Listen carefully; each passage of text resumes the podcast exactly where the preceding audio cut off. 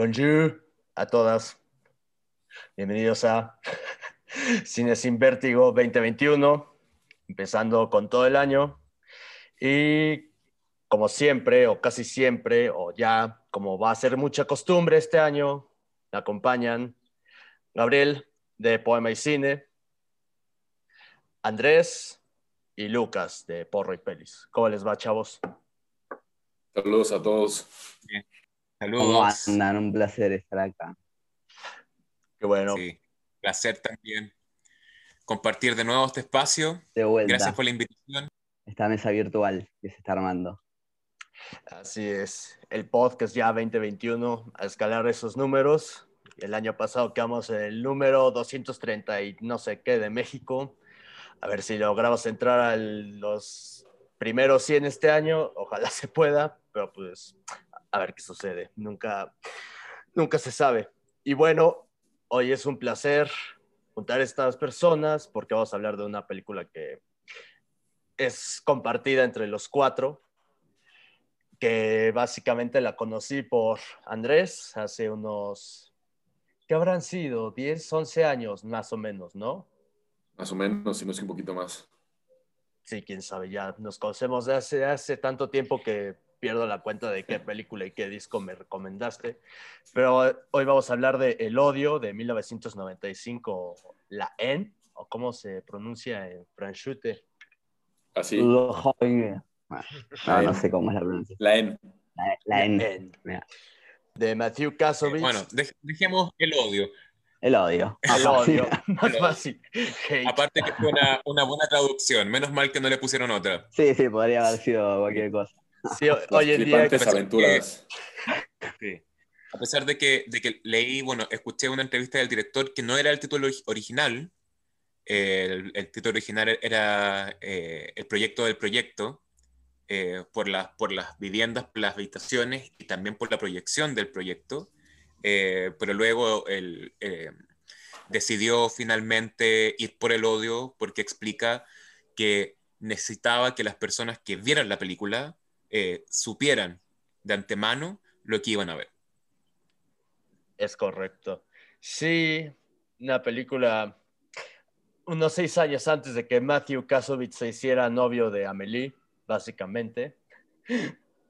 Y muy distinto, o sea, creo que es un director del que no se habla mucho, pero que tampoco ha hecho tanto en su carrera. O sea, creo que nada más le topo bien esa película y una que hizo dos o tres años después, que se llama Los ríos de color púrpura, que igual sale Vincent Castle. Y bueno, ¿qué decir de esta película? Estamos, importante, estamos hablando del director eh, de, de Matthew Kasovitz. Ujú.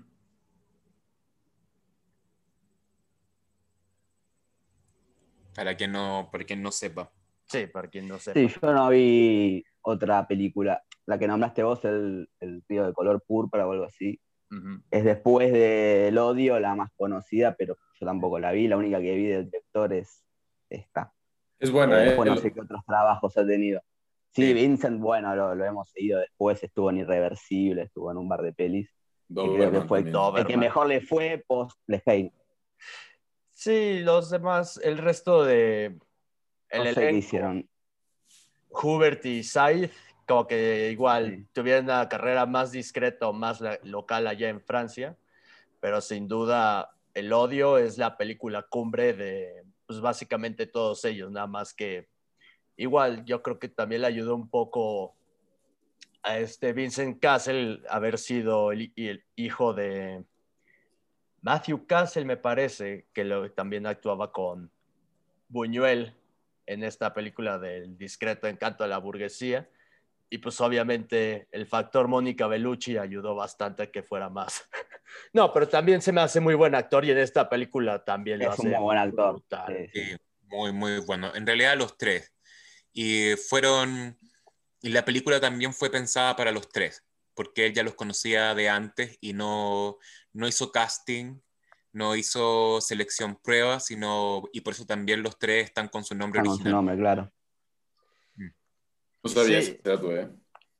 Y, y de- y otra data importante de esta película también es que este tipo también la, pla- pa- ple- la, la pensó sacar en color, pero dijo, bueno, la saco en color por si la audiencia no le gusta en blanco y negro, si es un fracaso en taquilla y pues qué bueno que no hizo eso porque yo creo que esto de blanco y negro le da toda la atmósfera que está en el guion, toda esa atmósfera que está representa a los personajes. Y también otra data Sí. que sí, dime Gabo. No, justamente para, para no salir de la línea, que, de- que hay algo interesante que, o sea, viendo una entrevista que, le- que, que le hicieron hace, hace no mucho tiempo, es que él decidió, bueno, eh, había muy poco presupuesto para hacer la película y que él decidió hacerla en blanco y negro también para uno no focalizarse en cosas que estuviesen más alrededor y para no repetir las estéticas que se estaban eh, planificando en ese momento que se repetía mucho con el factor del- de color. Entonces, eh, hacerla en blanco y negro le ayudaba como a mantener una dirección más o menos fija con respecto a la temática que estaba, estaba trabajando y no con los alrededores de París. Claro. Especialmente cuando, cuando el color también, lo vamos a conversar, es una temática muy importante en, en el odio. Sí, ahorita que veo, tuvo un presupuesto de 2 millones, casi 600 euros. Que- Bajo. Muy bajo.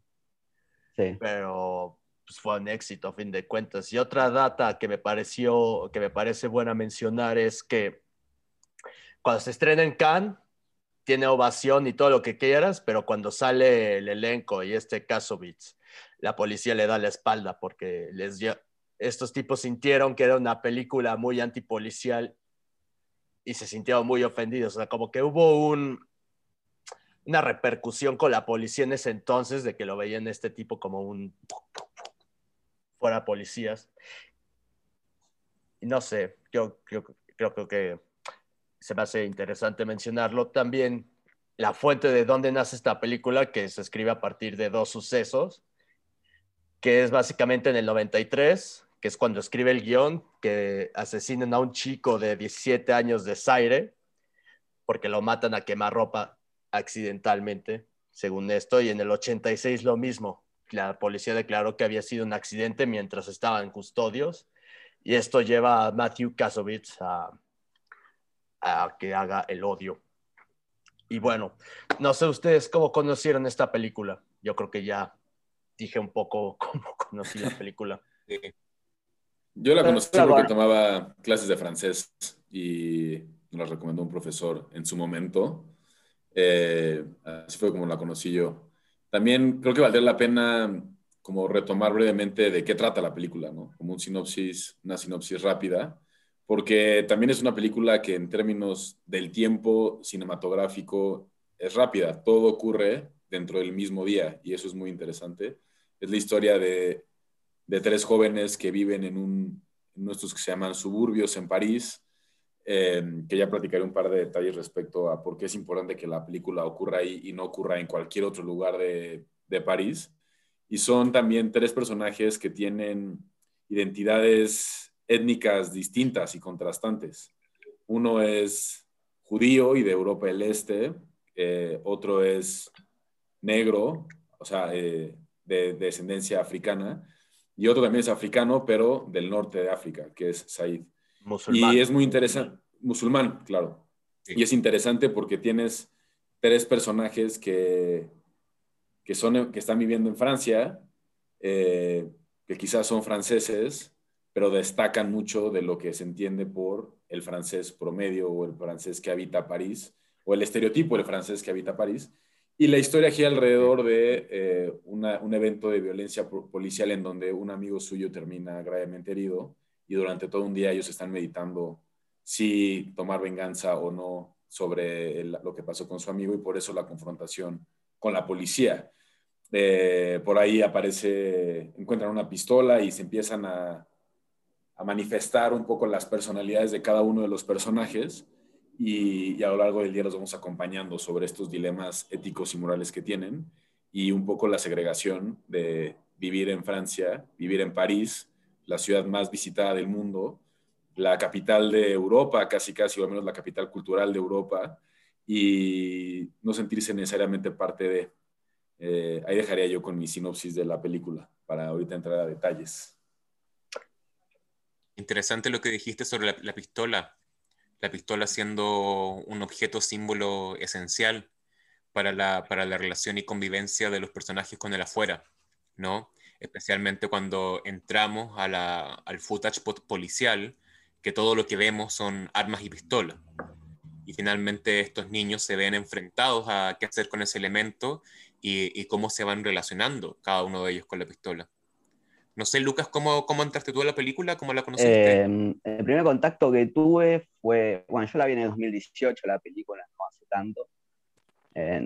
y por unas imágenes en Tumblr, por unos fotogramas, había visto uno de los fotogramas películas, de la película que es muy icónico, que es em, una de las frases grafiteadas que le cambian una letra y creo que la frase es el mundo es eh, tuyo y grafiteada la letra le ponen el nuestro. Creo que es una fuerza expresiva muy potente que tiene esa partecita.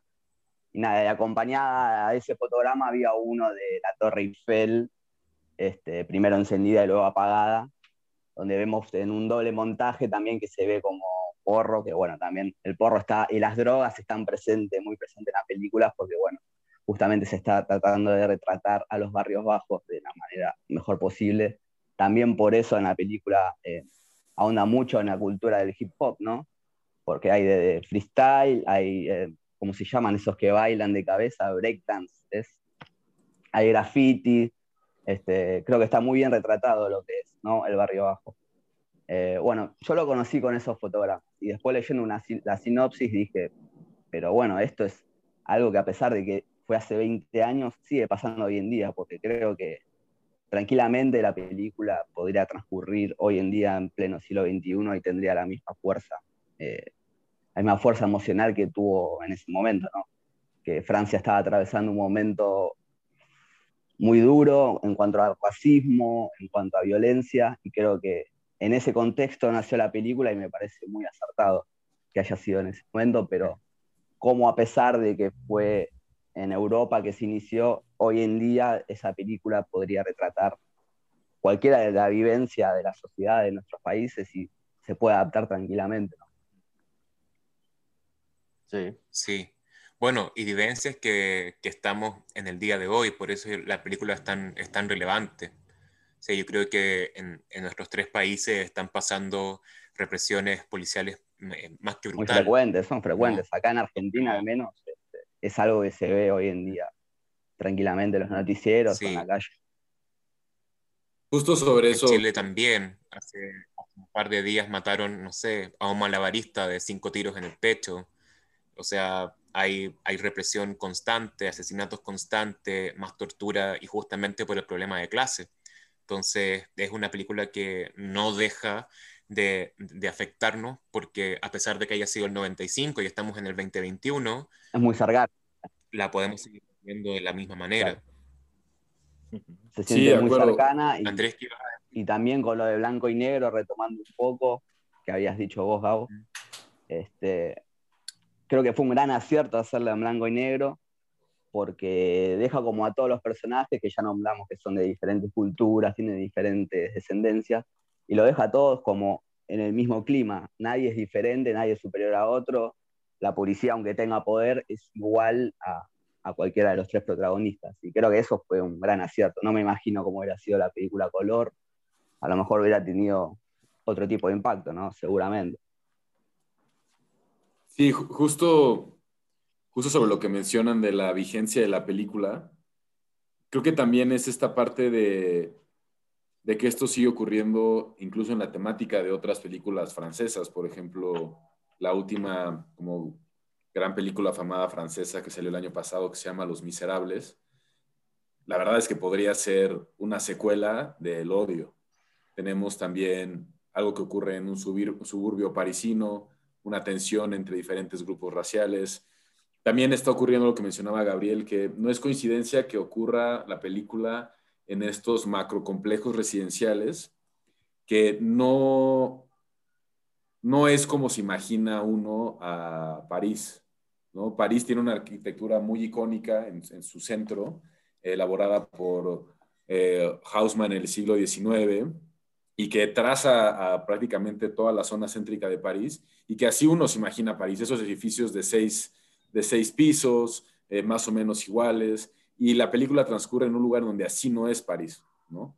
Son estos macro complejos residenciales como unidades habitacionales, y ahí es donde empieza a haber también estas tensiones de segregación, que el gobierno francés le ha apostado por eso en su redistribución social desde hace muchos años. O sea, tú tienes países que son países, no sé, creo que la traducción sería como países estofado y países pan marmoleado.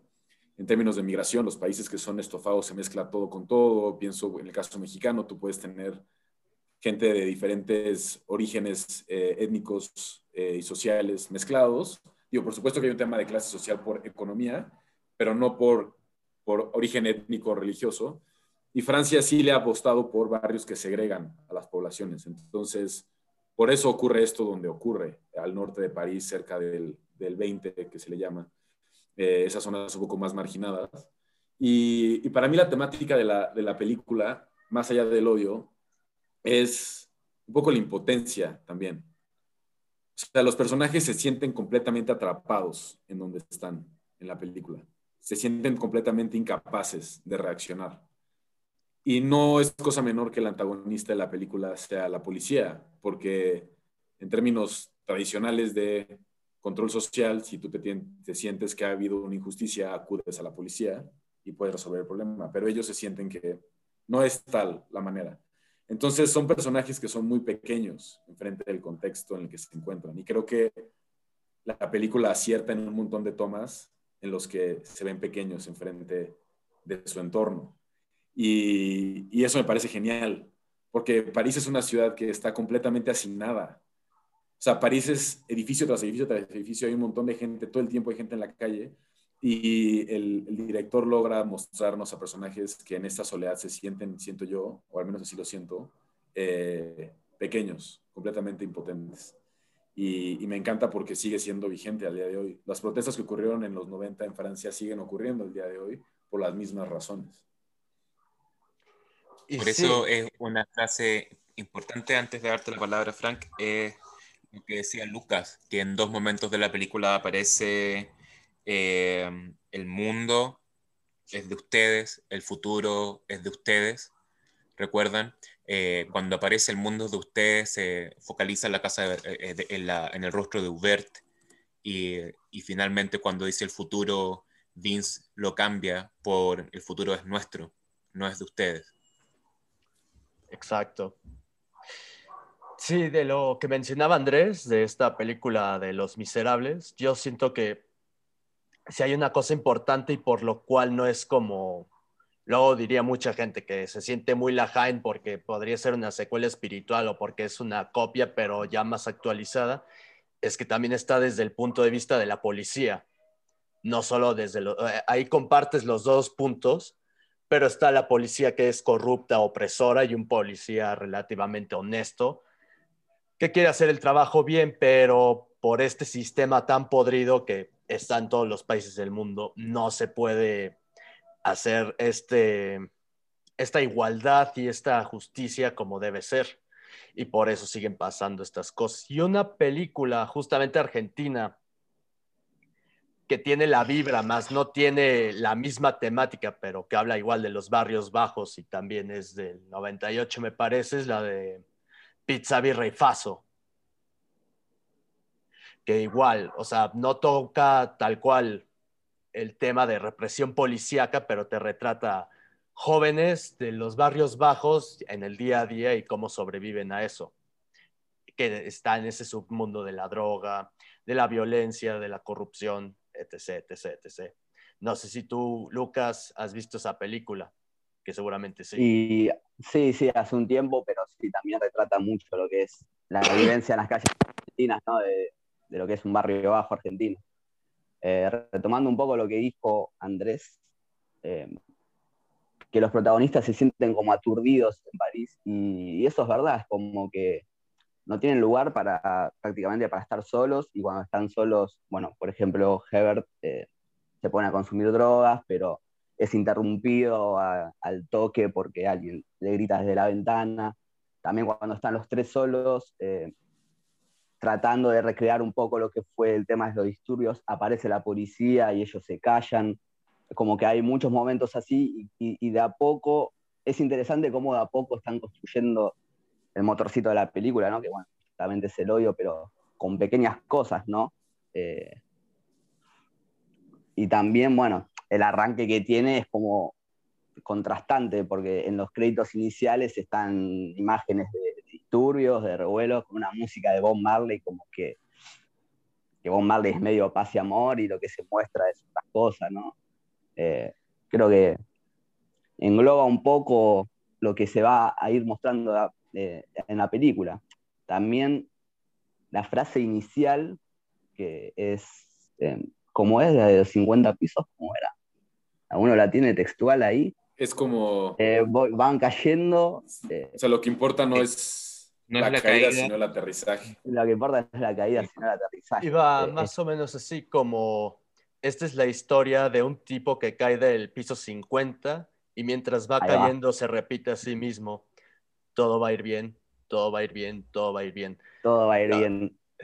Lo que importa no es la caída, sino el aterrizaje. Y justo ahorita, Lucas, que dices de el inicio, hay una imagen, de esas imágenes en el cine que me marcaron y porque dices, esta película va a estar brava, es este mundo en blanco y negro que no se... La primera vez que la vi dije, ¿qué carajo es eso? Porque se ve medio borroso y no sé qué, y que hay una bomba molotov.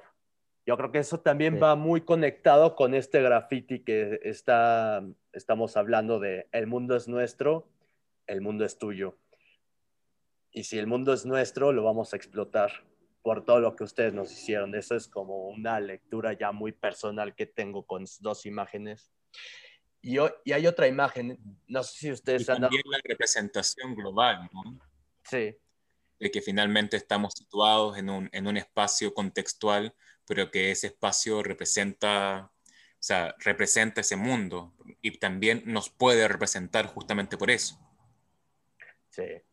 Sí, también un, gran acierto creo que tiene Matthew es, bueno, de esta frase, por ahora todo está bien, por ahora todo está bien, eh, vamos a ver qué pasa más adelante, ¿no? Creo que esa frase te la remarca tanto que te la terminás creyendo y más que la película se va eh, mostrando en 24 horas, que cada tanto te aparece un lapso de tiempo, y es como que en cualquier momento algo va a pasar.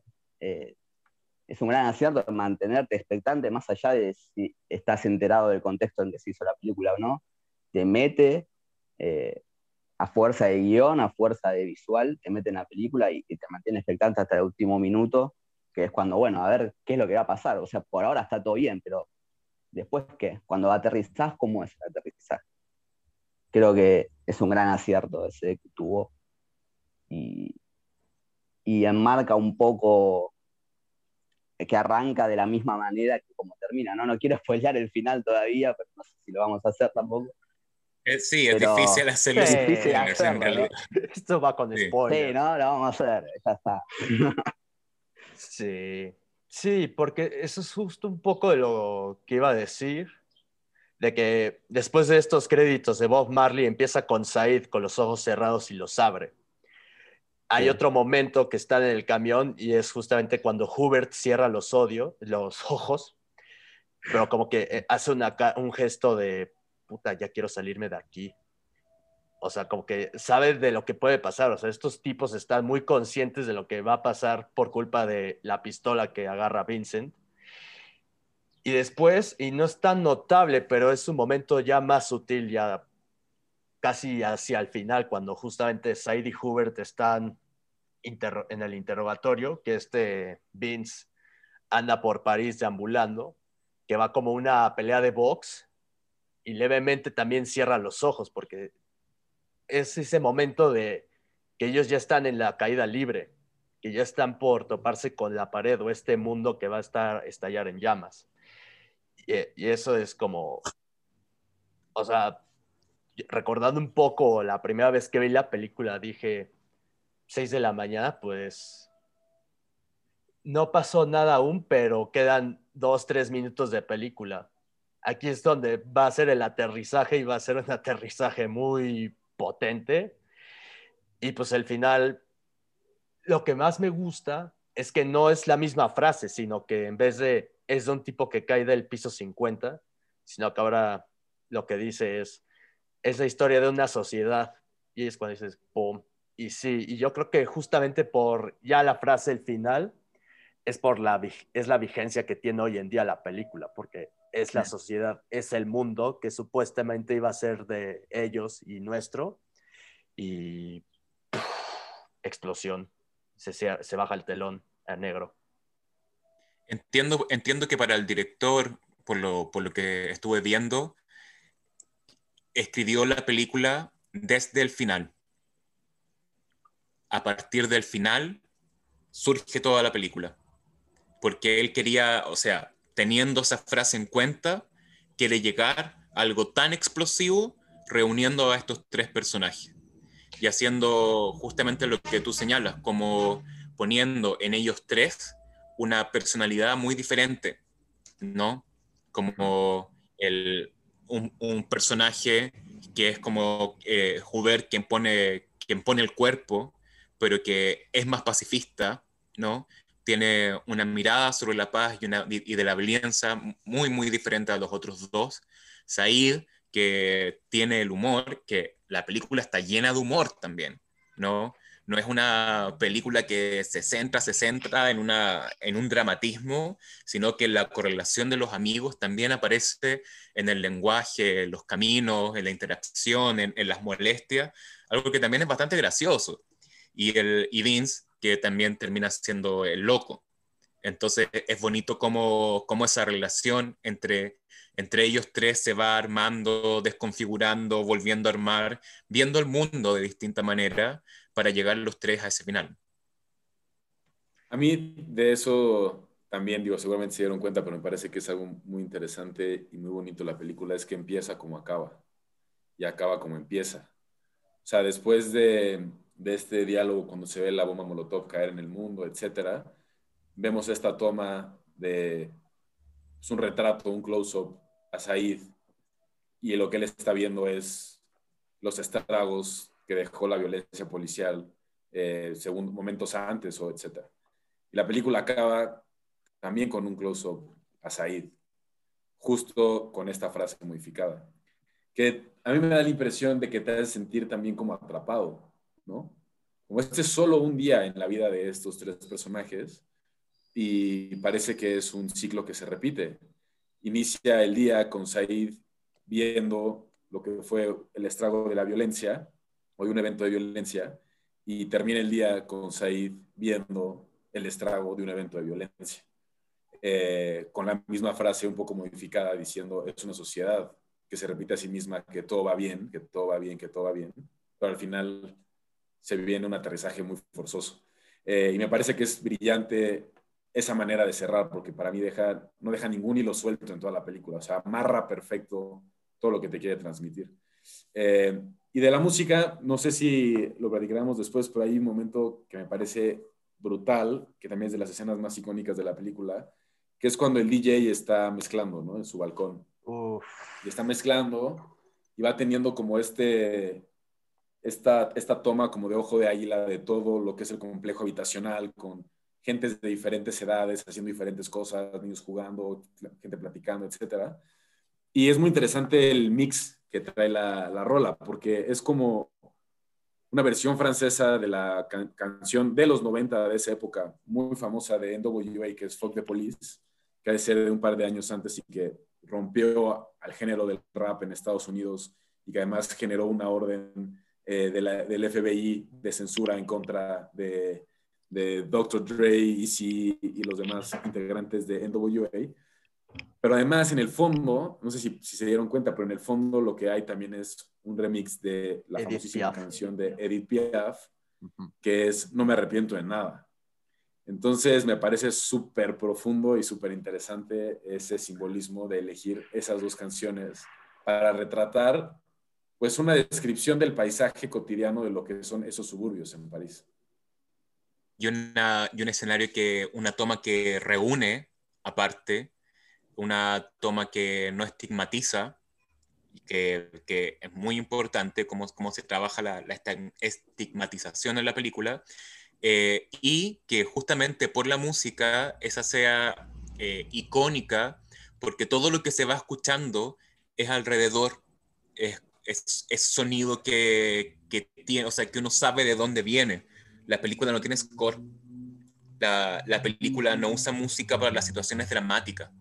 Eh, no conduce como ese sentimentalismo que aparece para que nos sintamos como afectados por lo que estamos mirando y escuchando, sino que los momentos en que aparecen las canciones son muy, muy precisos y eso como en el breakdance también.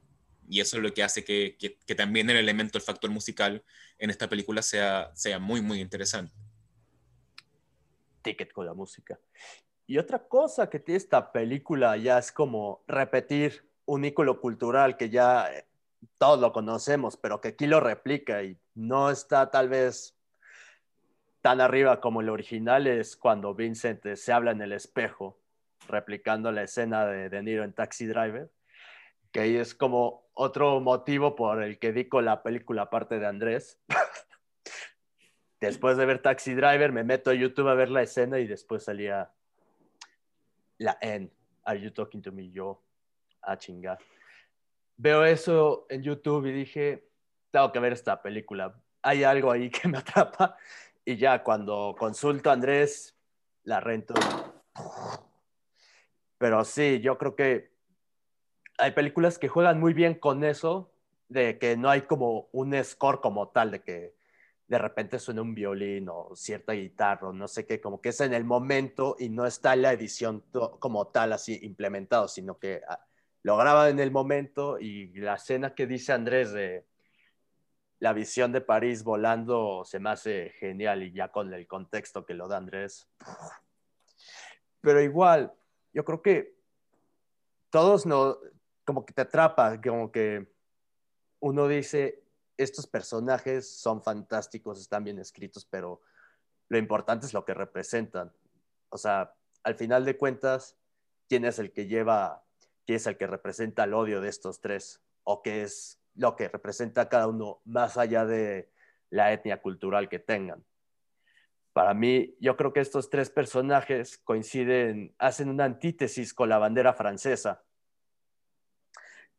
que, no sé, Hubert sería la razón, pero a la vez sería como el que se siente más reprimido de ellos tres. La inocencia y, un poco en esta parte de, se nota que hay una desigualdad y a veces en el grupo es justamente Said y el que representa totalmente el odio, este personaje que quiere que el mundo explote y porque él es el que recoge el arma y él es el que tiene como este factor para hacer explotar al mundo, que al final pues no es él, es este Vince. ¿No crees, Gabo? Sí, eh, o sea, no, había pensado, Frank, en ese, en ese paralelismo, pero, pero claro, eh, yo creo que si Vince representase la última franja eh, la, franja fraternidad y por qué él es el que toma la pistola, quién es el que toma la, también la defensa, ¿no? De decir, si esto viene, yo me, me cago, me cargo un policía, ¿no? Eh, es para proteger. Y eh, desde ese punto de vista, lo interesante es que el odio trabajado por este director es algo que separa, segrega a la población, pero que también reúne, ¿no? O sea, no, aquí no hay un factor, o sea, hay factores de clase, hay factores de, discusiones, de bandas, hay, o sea, vemos el odio movilizándose, pero, pero también reuniendo y creando amistad, creando fraternidad, tratando de, o sea, libertad e igualdad. Eh, entonces, me parece interesante, ¿no? ¿Y qué podría representar cada uno? No sé, Lucas, si lo ves así o si tienes una interpretación distinta de los personajes. Eh, no, cuando Frank hizo el paralelismo con la bandera, me cayeron un par de fichas Y bueno, y aparte de todo esto, el cuarto protagonista es el arma, ¿no? Claramente, esta arma que se le perdió a la policía, eh, la agarra Vince, pero cada vez que entra en escena el arma, es como que genera un conflicto, eh, las emociones de cada uno son diferentes, y bueno, de ahí va donde cada uno va representando por el lado de Hubert, es como la moral o el más educado, a lo mejor, eh, por lo que leí en la película, sé que tiene como, pasó por la cárcel, pero también tiene una formación de, académica, y Vincent representa la calle, ¿no? Es justamente eso. Yo, de hecho, hay una discusión entre ellos que dice, ¿cómo se nota que vos nunca fuiste al colegio? Y Vincent le dice, yo me crié en la calle, y es totalmente válido. Creo que eso está bueno, ¿no? Que los tres personajes tienen su punto de vista, los tres tratan de salir de, esa situación, de, ese agobio que sienten en París, y, las tres son totalmente válidas, que sean eh, muy diferentes. Y Said es como la inocencia, la incertidumbre, ¿no? Como que va rebotando eh, de un lado a otro dependiendo de cómo accionan sus, compañeros o, qué es lo que está pasando. Y trata de ser como el punto medio, como tratar de que esté todo bien, tratar de controlar no solo a ellos, sino a la hermana también, que como que trata de ejercer un control, quiere ejercer un control, pero se da cuenta que, no puede, que se le escapa de las manos. Y, volviendo un poco al tema del arma, eh, creo que, bueno, hay momentos en que Vincent está apuntando la cabeza a un nazi, a un skinhead, y no puede no puede y, se quiebra y vomita, como que porque tengo tanto odio, igual no pude accionar, porque creo que en ese momento de que está apuntándole a la cabeza, se da cuenta de que, porque estoy descargando mi, mi odio con alguien que no tiene nada que ver, más allá de que sea un nazi, no me hizo nada grave, ¿viste? Mi odio es con la policía. Y, eso está bueno también de la película, porque Porque está, eh, los protagonistas, que son tienen su carácter, no pueden matar a nadie definitivamente, y la policía como si nada, bueno, en el último momento la policía dispara sangre fría y como que no le importa. Es como, maté a un tipo, listo, está todo bien, si total la prensa nacional me va a cubrir. Como que se sienten protegida la policía y bueno, creo que quedó muy marcado ahí el desamparo que sienten los protagonistas por parte del gobierno francés. Están completamente solos, ellos nada más tienen su fraternidad para poder hacerle frente a, la autoridad, ¿no? que claramente abusa de, su poder durante toda la película. Creo que el arma es el cuarto protagonista y el, y el esencial para mí. Lucas, eso, eso es súper interesante porque justamente en esa escena que tú mencionas, eh, eh, es Hubert el que, el que trata de inspirar como una instancia más pacífica, más reflexiva, pero igual con, con mucha violencia. O sea, es el boxeador, ¿no? El, o sea, el que lleva el golpe en el cuerpo, eh, no tan solo como que lo, que lo saca, sino que es como, o sea, por, por descendencia es el sujeto, y lo dice el director en su entrevista, que él parte grabando esto eh, por, por todo lo que los negros han tenido que soportar y por todo lo que o sea, por todos los muertos que hay, que también nos repercute hasta el día de hoy. Y es él el que le insiste, mátalo, mátalo, mátalo, mátalo, es un nazi, mátalo, mátalo, usa tu arma. Eh, y él, y el loco no puede. El que tanto hizo, el que tanto cargó la, pistola en toda la película, por la insistencia del pacifista no puede disparar. Y, y por eso la escena final es notable y que, y que el, como tú dices, como que el, sujeto que reúne y que reúne en, cosas muy hilarantes, o sea, muy graciosas, como que también me lleva mucho Scorsese, eh, ya que mencionabas a Taxi Driver, eh, es quien tiene que mirar. Y, y es el que tiene que tomar la pistola. Así no. Tal cual. Andrés, como si lo, sí. ahí. No, no, no. Yo quería mencionar algo eh, en la tónica de lo que decía Lucas y de la pregunta que sacaba Frank sobre qué representa cada uno de los personajes. Y creo que el arma no solo viene a ser un cuarto personaje, sino que también distorsiona lo que, cree, lo que los personajes quieren que creamos de ellos. O sea, eh, Vince es el, iracundo, es el, que carga el odio, el que lo expresa, pero también es el que es incapaz de materializar todo ese odio, lo cual para mí es solamente reflejo de una enorme inmadurez o inocencia de alguien, de un chico, pues, ¿no? De, de un joven que puede estar muy enojado, pero jamás sería capaz de matar a alguien.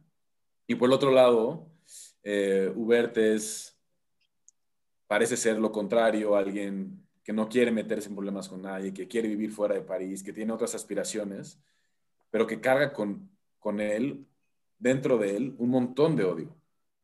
Y se refleja con esta escena que ya platicamos, que es eh, cuando se enfrentan al neonazi.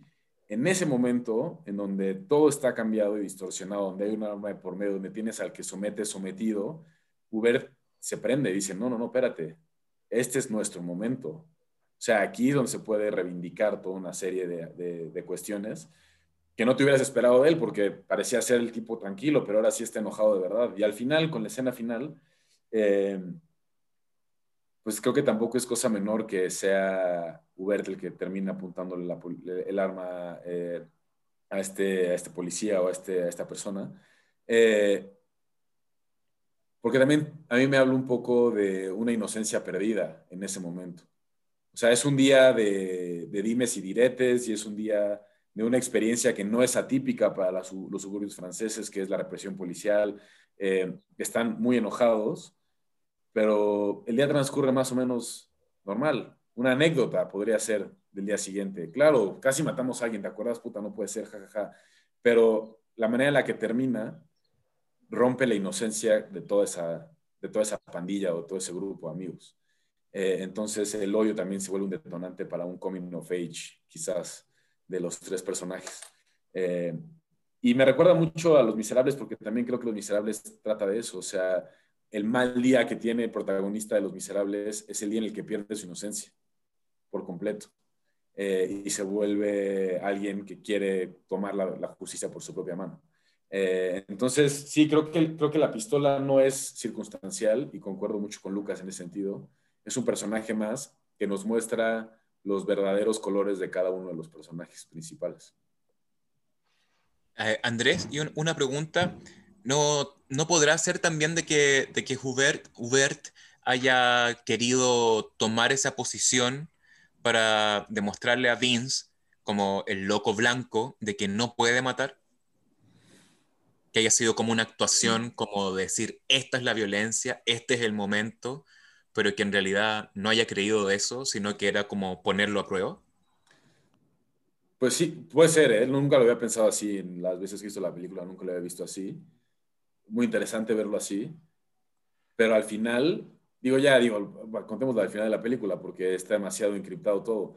Al final eh, matan a Vince de un plomazo accidental de lo que se burlan de él, lo matan.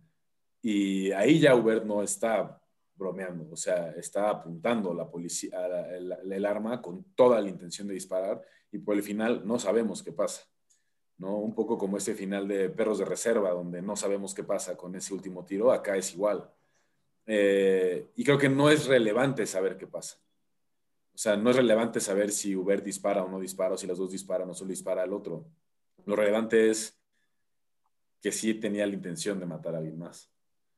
Entonces ahí siento que quizás puede ser que al principio lo estaba empujando a hacer algo para ver si realmente tenía el carácter para realizarlo, pero hacia el final de la película Hubert se da cuenta que, que no hay escapatoria del espiral de violencia en el que viven.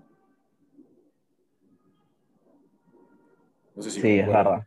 Sí, sí coincido plenamente y también hablando un poco de, de Hubert, este, va, de los tres en realidad, hay una escena que transcurre, bueno, fuera de los suburbios, que es cuando se llevan a Said y a, y a Hubert a la comisaría, y bueno, Vince logra escapar, escapar este, después se reúnen, se juntan y terminan en un museo, ¿no? Terminan como un museo de arte abstracto, arte contemporáneo, no sé muy bien. Una galería de arte. Una galería de arte. Creo que ahí se, toma, el director se toma un ratito para hacerle como una crítica a la clase alta, ¿no? Que es como cómplice de, todo este abuso de poder.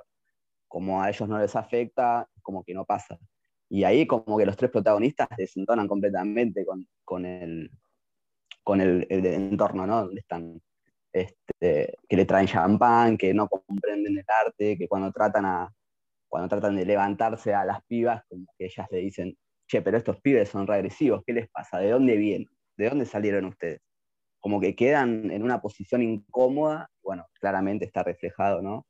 Este, y es como una crítica a esto. También retoma un poco la frase de, ahora me cae la ficha, de, los 50 pisos, porque ellos también están cayendo, la sociedad alta también está cayendo, pero su aterrizaje es completamente diferente, eh, mucho más acomodado, mucho más ameno. No tiene el mismo impacto que tiene el de las clases bajas y en este caso el de, los protagonistas. ¿no? Eh, está buena, está buena esa mirada también que le hacen ese ratito que se toman, porque no sé si después se explayan mucho más en, criticar a la burguesía francesa, que es un poco partícipe de todo esto, ¿no? De que todo esto suceda en la película. Sí. No sé qué piensan ustedes. Si lo ven así, como una crítica, o, qué es lo que pasa ahí, por qué ellos desentonan de, de ese lugar, ¿no? Yo lo veo es, una crítica sutil de cómo no puedes, no van a coincidir siempre, no siempre van a ser como el click, el ticket, pero es sutil, no está como tan marcada y no se me hace así como muy cliché. Y dos, yo creo que es como un momento también un poco de comedia, así de cómo se pueden bardear estos tipos a la clase alta, no les afecta y no se sienten como tan discriminados, tan apuntados. Un poco de sátira mete ahí en medio. Sí, pero para criticar a la burguesía ya tienes a Luis Buñuel en México o en sí, bueno. palabras mayores, palabras mayores. Tú, Gabo. Para mí también, también fue interesante, Lucas, gracias por eh, traer esa escena, porque yo, yo la miré con mucha atención. Eh, creo que en, en, relación justamente a que los deje el tren, ¿no? A que hayan sido eh, retenidos por tortura, ¿no? que ya hemos visto tanta, tanta violencia justamente a ellos dos, ¿no? Que, que no son los blancos, no es Vince, ¿no? Y que mm. luego entren a la galería y la galería siendo completamente blanca en sus paredes, en sus obras de arte, ese, ese blanco higiénico, ese blanco en donde no ocurre nada, que tiene juguetes pintados blancos en la pared, eh, claro, es, una crítica, es sátira, es gracioso, pero el ingreso de ellos, finalmente, es ver la sala. La están contemplando. Incluso opinan de una de las obras, se ríen de una de las obras, ¿no? Y luego siguen interactuando, les ofrecen la, champaña, la toman, son parte de, pero luego viene esta situación de que empiezan a, separar, a separarlos. ¿no? Y ahí es cuando la violencia, que es la no reacción y la reacción, ocurre en ese espacio higienizado. Y, para mí esa, esa, escena también se vuelve fundamental, por las dos. Y eh, porque, porque también está este, este elemento de la seducción, ¿no? Eh, hay un, la película está sexualmente cargada, la, la, película también se va fijando en esta masculinidad, la película es muy masculina, ¿no? En su, en su trayecto, en su retórica, en, su, en este de tomar el lugar del hombre y proteger, las mujeres aparecen muy poco, ¿no? Como, como la madre, como la hermana y, la chica a conquistar. Se ve, se ve en todas las áreas. Entonces, eh, esa escena que, reúne todos esos elementos para mí fue, es importante. Como en tan pocos segundos el sujeto puede hablar de tantas cosas. Eh, entonces, sí, estoy de acuerdo. Y sí, ahorita reflexionando un poco de lo que decíamos, eh, cómo hubiera sido en color la película, yo creo que justo por esa escena estaría muy desequilibrado. Yo creo que sí, blanco y negro totalmente. Porque si no fuera por ese blanco tan, o sea, valga la redundancia, tan blanco, no tendría como esa significancia, esa importancia dentro del contexto de la escena. ¿O tú qué dices, Andrés? A mí esa escena de la galería y en realidad cuando ellos están en París, París, y no en el suburbio, sí es una crítica absoluta a lo que el francés imagina de sí mismo. O sea, somos una sociedad sofisticada, somos una sociedad que puede tomar champaña en la noche en una galería de arte.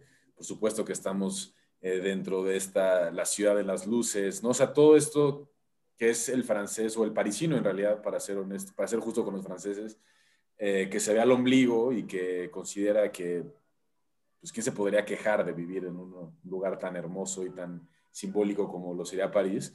Y que se ve contrastado con su propia parisina, parisinidad con estos tres jóvenes. Y es, no te quiero voltear a ver. O sea, no quiero reconocer que eres parte de esta sociedad. Eh, entonces me parece muy fuerte a mí como ese contraste, eh, que también fue muy criticado en su momento y tenía que ver con lo que decía eh, Frank al inicio de, nuestra conversación, que, que, hace quedar mal a la policía, ¿no? La policía de un país desarrollado, de un país, entre comillas, civilizado, lo hace quedar muy mal, pero también hace quedar muy mal a la sociedad francesa como una sociedad que no es tolerante, cuando es algo de lo que han pregonado dentro de sus valores eh, de Estado-Nación desde hace muchísimos años. Eh, somos tolerantes, somos de los pocos estados que no son religiosos, tenemos apertura, recibimos migrantes, pero hay una crítica muy fuerte a cómo este se trata. Entonces creo que la escena de la galería refleja un poco eso, ¿no?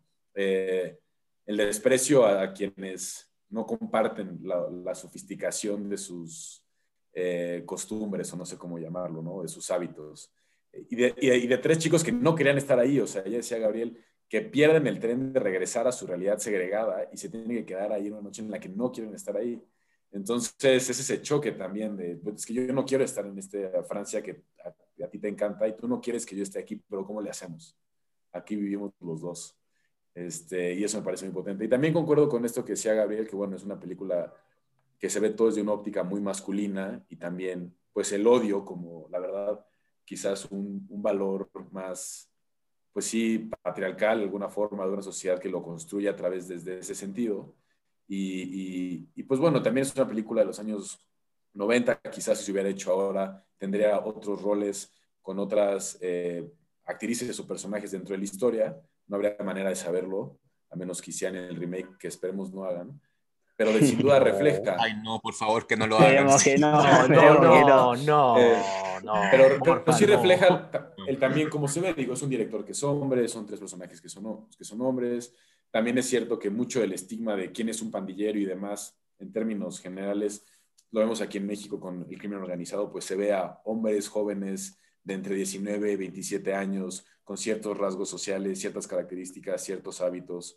Entonces, pues de alguna forma sí refleja el estereotipo de lo que se tiene como la juventud de los barrios segregados de París.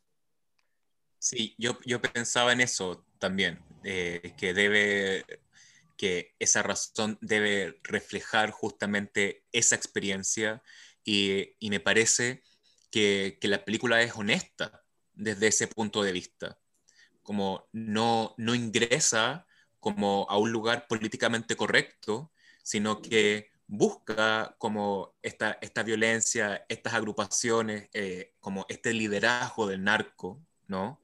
Eh, con los personajes jóvenes y los personajes hombres, ¿no? Que está con la experiencia del director y de la trama. Entonces, quizás con una representación que sería hoy día en un remake. Te aseguro que en un remake pondrían a una, a una mujer eh, dentro de ese, de ese liderazgo solamente para ser políticamente correcto. Entonces ahí yo creo que se establece una pregunta bastante interesante, eh, como desde, desde, desde esa crítica, saber si el tipo quiere representar y quiere representar a través de su experiencia o si quiere quedar bien. Sí, o habría que ver el rol que podría tener esa mujer, dentro de los roles que tienen las mujeres en los suburbios en Francia y los liderazgos que seguramente han ido creciendo y la violencia que viven al interior y la doble discriminación que vive al enfrentarse a la sociedad francesa, pero también la discriminación que vive al interior de sus unidades habitacionales o, unidades familiares. No sé, habría que ver en este remake hipotético que nos estamos inventando, qué tanto es por quedar bien o qué tanto es por retratar esas otras formas de violencia que se siguen replicando en los suburbios franceses. pero optemos no por estamos remake. otra película. Esperemos que no lo hagan igual. Sí, No ya lo... No, no hace falta tampoco. Ya lo más cercano o como secuela espiritual o lo que sea, pues serían Los Miserables y otras películas que reflejen la opresión y desde el punto de vista de tres chicos del barrio bajo. Pero no, este, este portal siempre se ha caracterizado y también porro y pelis y poema y cine de no a, las ris- no a las remakes, porque los gringos Sí. siempre las hacen fatal. Bueno, otros países también las hacen fatal, como Bollywood. Pero no, remake. Ahora, una No, pregunta. Yo tengo una, una pregunta para ustedes tres. Eh, um, que vemos también, bueno, vemos mucho lo, lo policial, vemos datos, o sea, vemos imágenes que, que vienen como de eh, grabaciones de, de televisión. ¿Fue para ustedes importante la intervención de la prensa en la película?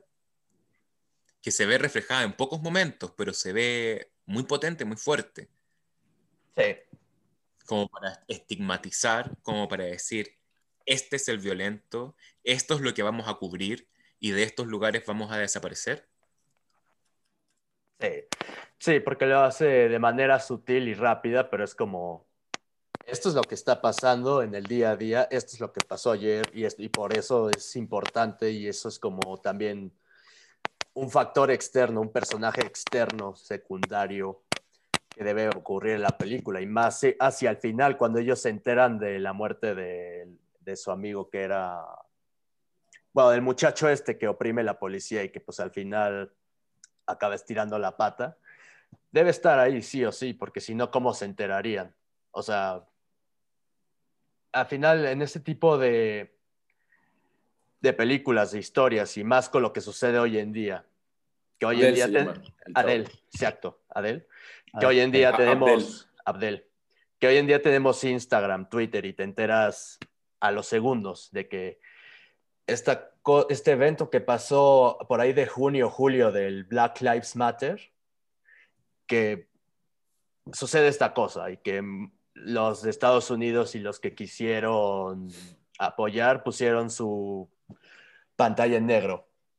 Pero cuando lees todo ese suceso es como, para mí fue como, me, me acuerdo de La High, me acuerdo de Historia Americana X, que pues, eran películas de los noventas, pero de como todo ese odio y todavía que existe la represión policíaca y cómo te vas enterando. Ellos porque estaban en una placita y se ve y, se, cae incidentalmente, o sea, en el momento de el chavo que le reventaron ayer, pues falleció a causa de la policía. Y sí, bueno, yo creo que ya creo que me repetí mucho, pero sí, para mí es importante que estén los medios de comunicación. Sí, sí, de una manera sutil, como dijiste vos, pero para mí están bien metidos. También hay una de las imágenes cuando Vincent está eh, practicando boxeo con las, con las teles atrás, que es cuando, bueno, cuando se enteran de la muerte de Abdul, que pasan imágenes también de, de la guerra, de una guerra civil en Bosnia, aparece ahí el título. Creo que es una sutileza, pero con esa pequeña imagen que calculo que, bueno, esto fue en el año 90, Bosnia estaba independizándose de Yugoslavia, calculo. Muestran, quieren mostrar que es algo a nivel global también, que no es solo en Francia, ¿no? Con ese pedacito a lo mejor. Y también hay otra presencia de, de la prensa o, de cómo se maneja o de cómo opera la, la prensa en Francia, al menos, que es cuando están los tres en, en la plaza y bueno, y le tiran el piedrazo a la periodista que trata de acercarse para hacerles unas preguntas sobre los disturbios, ¿no? Eh, es, el periodismo con ese pedacito tranquilamente pueden eh, titular eh, la gente de los suburbios de Francia es violenta, que bueno, seguramente lo hacen. Este, pero sí, me parece que la presencia de, de, la prensa es importante en la película. Todo el, todo el nivel sociopolítico que construye, eh, que esté el periodismo metido, es, una, es una parte más de todo ese sistema que trata de, de destruir, ¿no? En cierto punto. Es un arma. Es un Eh, arma, tal cual, sí. Un arma de control social para que las personas tengan la información que permita generar odio. O Sí. sea, el odio aquí está en todas partes. Cuando, cuando acá, no sé, ocurrió ese asesinato que les conté al principio, la prensa lo, lo o sea, lo, escribió como un enfrentamiento. Imagínense que, que, el niño tenía, no sé, sables de juguete para hacer malabares y era un mm. enfrentamiento policial. Lo mataron por eso. Entonces uno dice, mm, como la prensa con el lenguaje, que acá el lenguaje en, el odio es muy, muy interesante, cómo van hablando, cómo se van tratando, ¿no?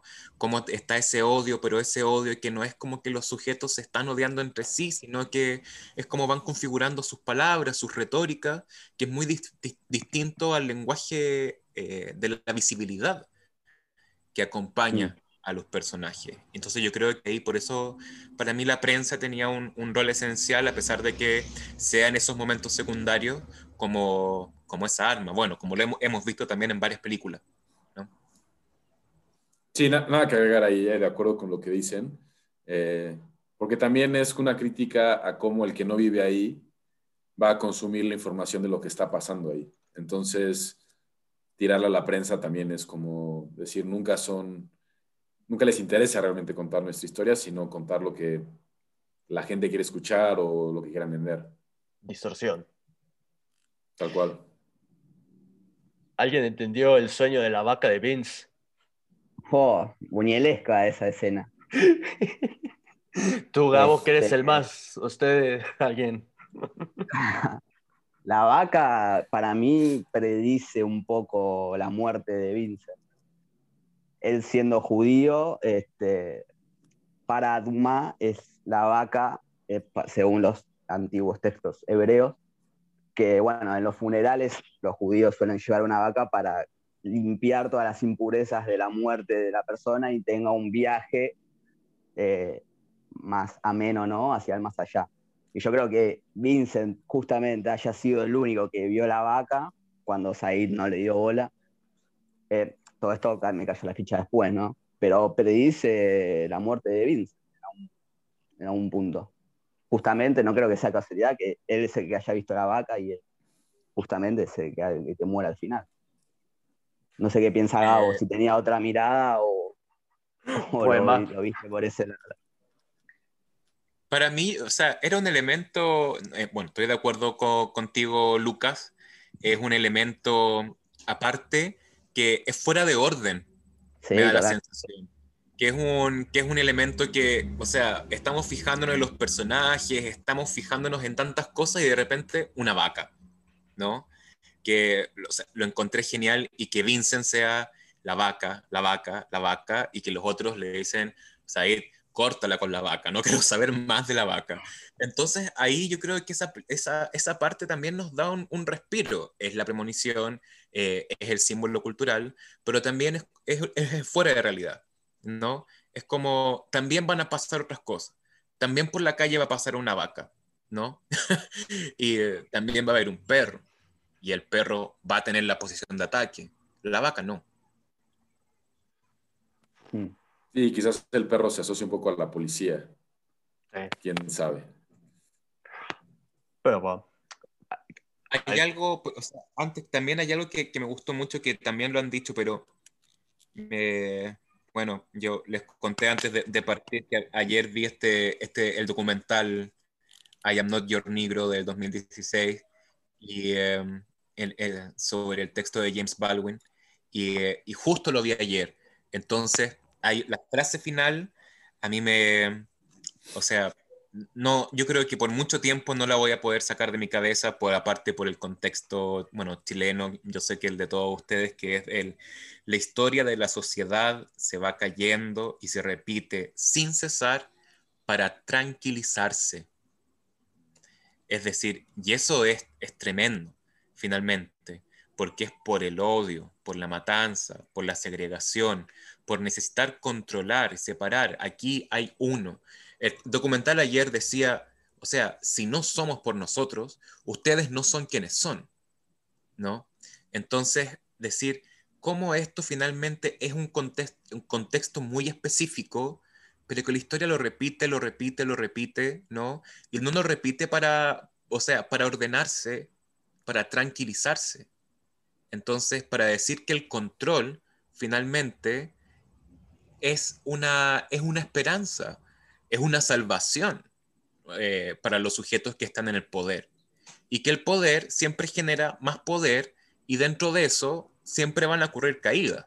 Ahora, como bien dijo eh, eh, uno de ustedes, las caídas van a ser muy diferentes, porque las caídas seguramente para esa, para esa parte de la, de la, población de la galería, que quizás no es toda, no, no, no la podría generalizar, no podría decir que yo no soy un sujeto que iría a ver esa exposición en la galería, ¿no? A ver, no sé, el monito blanco pintado en el techo. Eh, la caída es distinta, ¿no? Quizás la caída es en un, entre comillas, lecho de muerte, en un hospital, etcétera, a diferencia que la caída sea sangre fría, ¿no? Pero que eso sea necesario para, para tener para el otro un chivo expiatorio. Finalmente, el control policial, que debería ser como para proteger al ciudadano, está contra el ciudadano. ¿no? Solamente protege a un sector pequeño de la población, para tranquilizarse. Entonces, para mí esa palabra como de cierre, creo que es más importante para mí de saber quién, quién murió con el balazo final, ¿no? Que uno podría decir, bueno, muere el policía porque por redención, porque lo merece, porque mata a Vincent, o finalmente Huber no puede disparar. ¿No? Y muere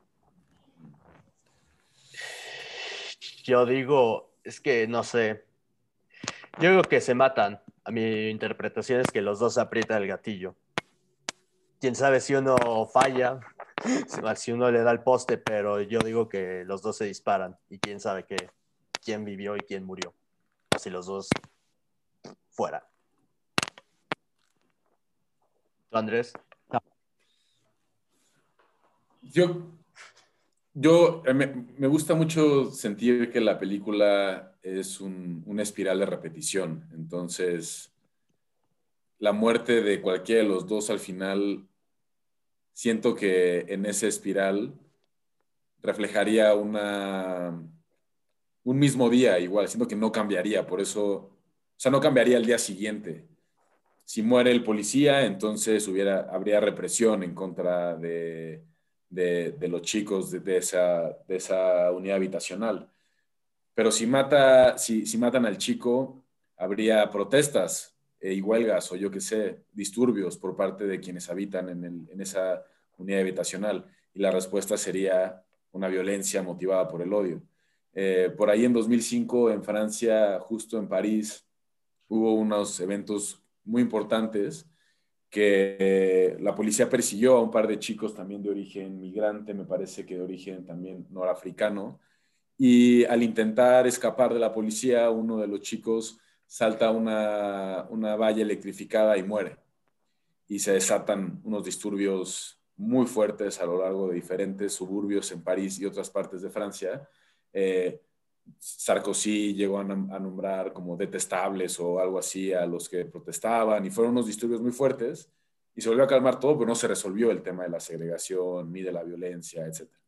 Hace unos años fue este evento histórico de, del, del, migrante que salva a un, a un niño que se va a caer de un balcón también dentro de una de las zonas más alejadas de París y a él se le entrega la nacionalidad francesa. Entonces se manda este mensaje sobre solamente si eres un buen francés, solamente si logras estar, hacer más de lo que hace cualquier francés normal siendo migrante, entonces te vamos a condecorar. Entonces siento como que el asesinato, creo que es un acierto el no saber quién, a quién matan, porque el resultado sería el mismo, que es otra vez Said reviviendo una escena de violencia al inicio o al final del día ad infinitum.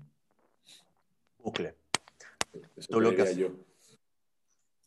Sí, sí, coincido con lo que dijo Andrés. Creo que es indistinto quién es el que muere. Y creo que eso es justamente lo que busca el director, que, que no sea un punto final el disparo, sino que sea más como, che, esto va a seguir pasando, esto es un loop, no, no vamos a salir por más que haya muerto o, o el policía o haya muerto Hubert, esto es algo que va a seguir pasando y bueno, no le pifió porque hoy en día, de hecho, nombraste un acontecimiento desde 2005 este, y es algo que todavía sigue pasando. Así que eh, no me puse a pensar quién es el que murió, sino como que, bueno, esto sigue. Esto fue un día solo, fueron 24 horas y habría que ver qué pasa el día siguiente. Eh, y está bueno también como en esa última escena, eh, Hubert, que siempre fue el más centrado o el más frío de alguna manera, sintió en carne propia la injusticia, a lo mejor más que la muerte del chico que habían, que murió después, que estaba en coma, Abdul, como se llame. Siente él en carne propia la injusticia y ahí es cuando él toma el arma por primera vez, esa arma que tanto quiso de sacarla de, escena, la agarra y la apunta eh, en la cabeza del policía. Creo que en un segundo toda la, construcción de, la moral que estaba dando Uber se fue por las ramas, ¿no? Como que pierde eh, la cordura en, nada, en un disparo. Eh, creo que me quedo más con esa sensación de que con quién hubiese muerto, ¿no? O si se mataron los dos. Ticket. Y pues bueno, yo creo que ya se dijo todo lo que se tenía que decir, a menos que Don Poema y Cine agregue algo más. Una última escena, a ver qué piensan ustedes. Sí, también creo que es un poco igual, no, tiene tanto análisis, más para tirar algo de comedia. La anécdota cuando están en el baño los tres, que están charlando y, eh, de la nada sale uno del baño y cuenta una anécdota en Siberia de, una persona que todos del tren, el tren se detuvo, eh, bajaron a, a cagar y uno se alejó este, no sé si recuerdan esa escena. Y, cuando el tren empezó a acelerar, el, que quedó alejado, que había ido a cagar a los trata de llegar al tren este, y no puede, porque, porque una mano se está teniendo el pantalón, cuando estira la otra mano para agarrar a su compañero, el que estaba contando la anécdota, se le vuelven a caer y después eh, la anécdota remata con que ¿y qué pasó? le pregunta Vincent, creo nada, se murió de frío, así, viste, como, ah, no, no sé, murió. Esa escena también creo que tiene un poco de, sátira o, cómo, la, meten ustedes en la construcción de la película. Para mí, em, bueno, debo decir que la, escena, eh, la toma era preciosa. Ah, precioso, esa fragmentación de los tres personajes. espejos, eh, Excelente toma. Excelente Ahí de repente, lo, como la asociación de Frank con la bandera, mira, puede ser bien interesante. ¿no? ¿Dónde están ahí las tres líneas? Eh, y para mí esa escena eh, que entra el, este sujeto, eh, me parece que es judío y va camino a Siberia, ¿no? Entonces, donde ahí tiene que explicar que tenían que justamente agruparse para no morir de frío, es un hombre muy mayor. Entonces, en relación como a estos niños jóvenes, con la, con la experiencia de este viejo, también él dice, como estoy escuchando, no me escandalizo porque entiendo lo que esto significa. Y, eh, lo, lo, entiendo en este contexto donde pueden pasar cosas muy mínimas. O sea, los tipos están meando, el amigo de este sujeto está cagando, pero finalmente el amigo se muere, ¿no? Porque queda solo. O sea, en esta, en esta doble escena en donde la historia es tan macabra como graciosa, ¿no? O sea, me, me la traté de imaginar y era, o sea, era, no sé, me hizo tanto sentido como desde ese, desde lo que tú dices, Lucas, como desde el humor, aparte cómo el viejo lo cuenta, porque él no lo, no lo cuenta ni afectado, no lo cuenta ni llorando, lo cuenta como una anécdota, ¿no? Pero también a, dónde va y, y, lo que significa. Ir a Siberia. Sí, muy enriquecedora tu, tu visión. Tu visión, ahí está. Eh, si no lo había pensado, es verdad que la experiencia ¿no? de la edad que tiene esta persona con los tres jóvenes es un contraste que es verdad, había que marcarlo. Como que ya tiene ciertas marcas esta persona ¿no? de, las vivencias que habrá vivido en Siberia, que calculo que tampoco habrán sido para nada fáciles, ¿no? Un país que va una zona que siempre estuvo en conflicto de guerra. Ahí también donde entra un poco eh, la globalización que de manera sutil trata de darle la peli con Siberia, con Bosnia, con las diferentes culturas, ¿no? no me queda claro, pero es un como sobreviviente de un gulag, ¿no? O sea, el, tipo había estado en una de estas prisiones eh, rusas a donde mandaban a lo peor de lo peor a trabajos forzados. Entonces creo que también pone en ese contraste como, pues bueno, estamos todos cargando un cierto odio, no es algo que solamente esté ocurriendo en, en París. Eh, entonces, pues ya la historia es chusca, pero creo que también esa característica que ya decía Lucas, pues bueno, vienes de Siberia, vienes de un gulag, vienes de otro régimen, pero también hay un montón de segregación, un montón de odio. Concuerdo. ¿Algo, que más, que, ¿Algo más que quieran agregar, chavos? En, realidad agradecer porque, porque cuando, cuando propusieron hablar sobre esta película, volver a verla, yo la había visto, obviamente no la vi cuando apareció, eh, la vi años después, de, la vi el año pasado de nuevo, para, apareció, la quería ver, eh, había conversado con, con, Frank aparte sobre pasados de, de ver, de ver la Hein, y, em, o la Ein, o el odio, no sé cómo tampoco sé cómo, me acuerdo cómo se pronuncia, pero verla hoy eh, verla, o sea, haberla visto en esta semana para pensarla, analizarla, fue una, fue una experiencia muy, muy fuerte, debo decir. Como el odio con el documental que vi ayer, con lo que estoy viendo en las noticias de lo que está pasando en mi país, o sea, me, me golpeó. Entonces, yo creo que como las personas que van a escuchar este podcast ya han visto la película, quizás sería bueno eh, solicitar o, decir que inviten a más personas a ver la película. Es una película que creo que es importante para revisitarla o verla por primera vez. Sería mi, comentario final. Yo les recomendaría que hicieran una doble función y que vieran esta película junto con Los Miserables, eh, porque creo que le da vigencia a, a la película del 95 como algo completamente actual y para nada desfasado de la misma realidad que se vive, eh, en este caso, en los suburbios de París. Tal cual, sí. Creo que sigue muy vigente y después de todo pasaron los años y como que heredamos esa violencia todavía que vemos hoy. Eh, el abuso de poder sigue siendo vigente y por eso es lo que mantiene la película hoy en día de pie tranquilamente.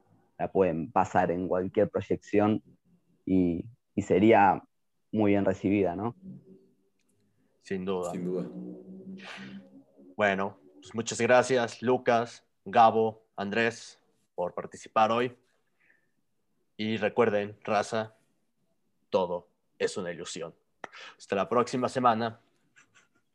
Hasta la próxima, Che. Muchas gracias a ustedes por la invitación. Hasta luego. Adiós.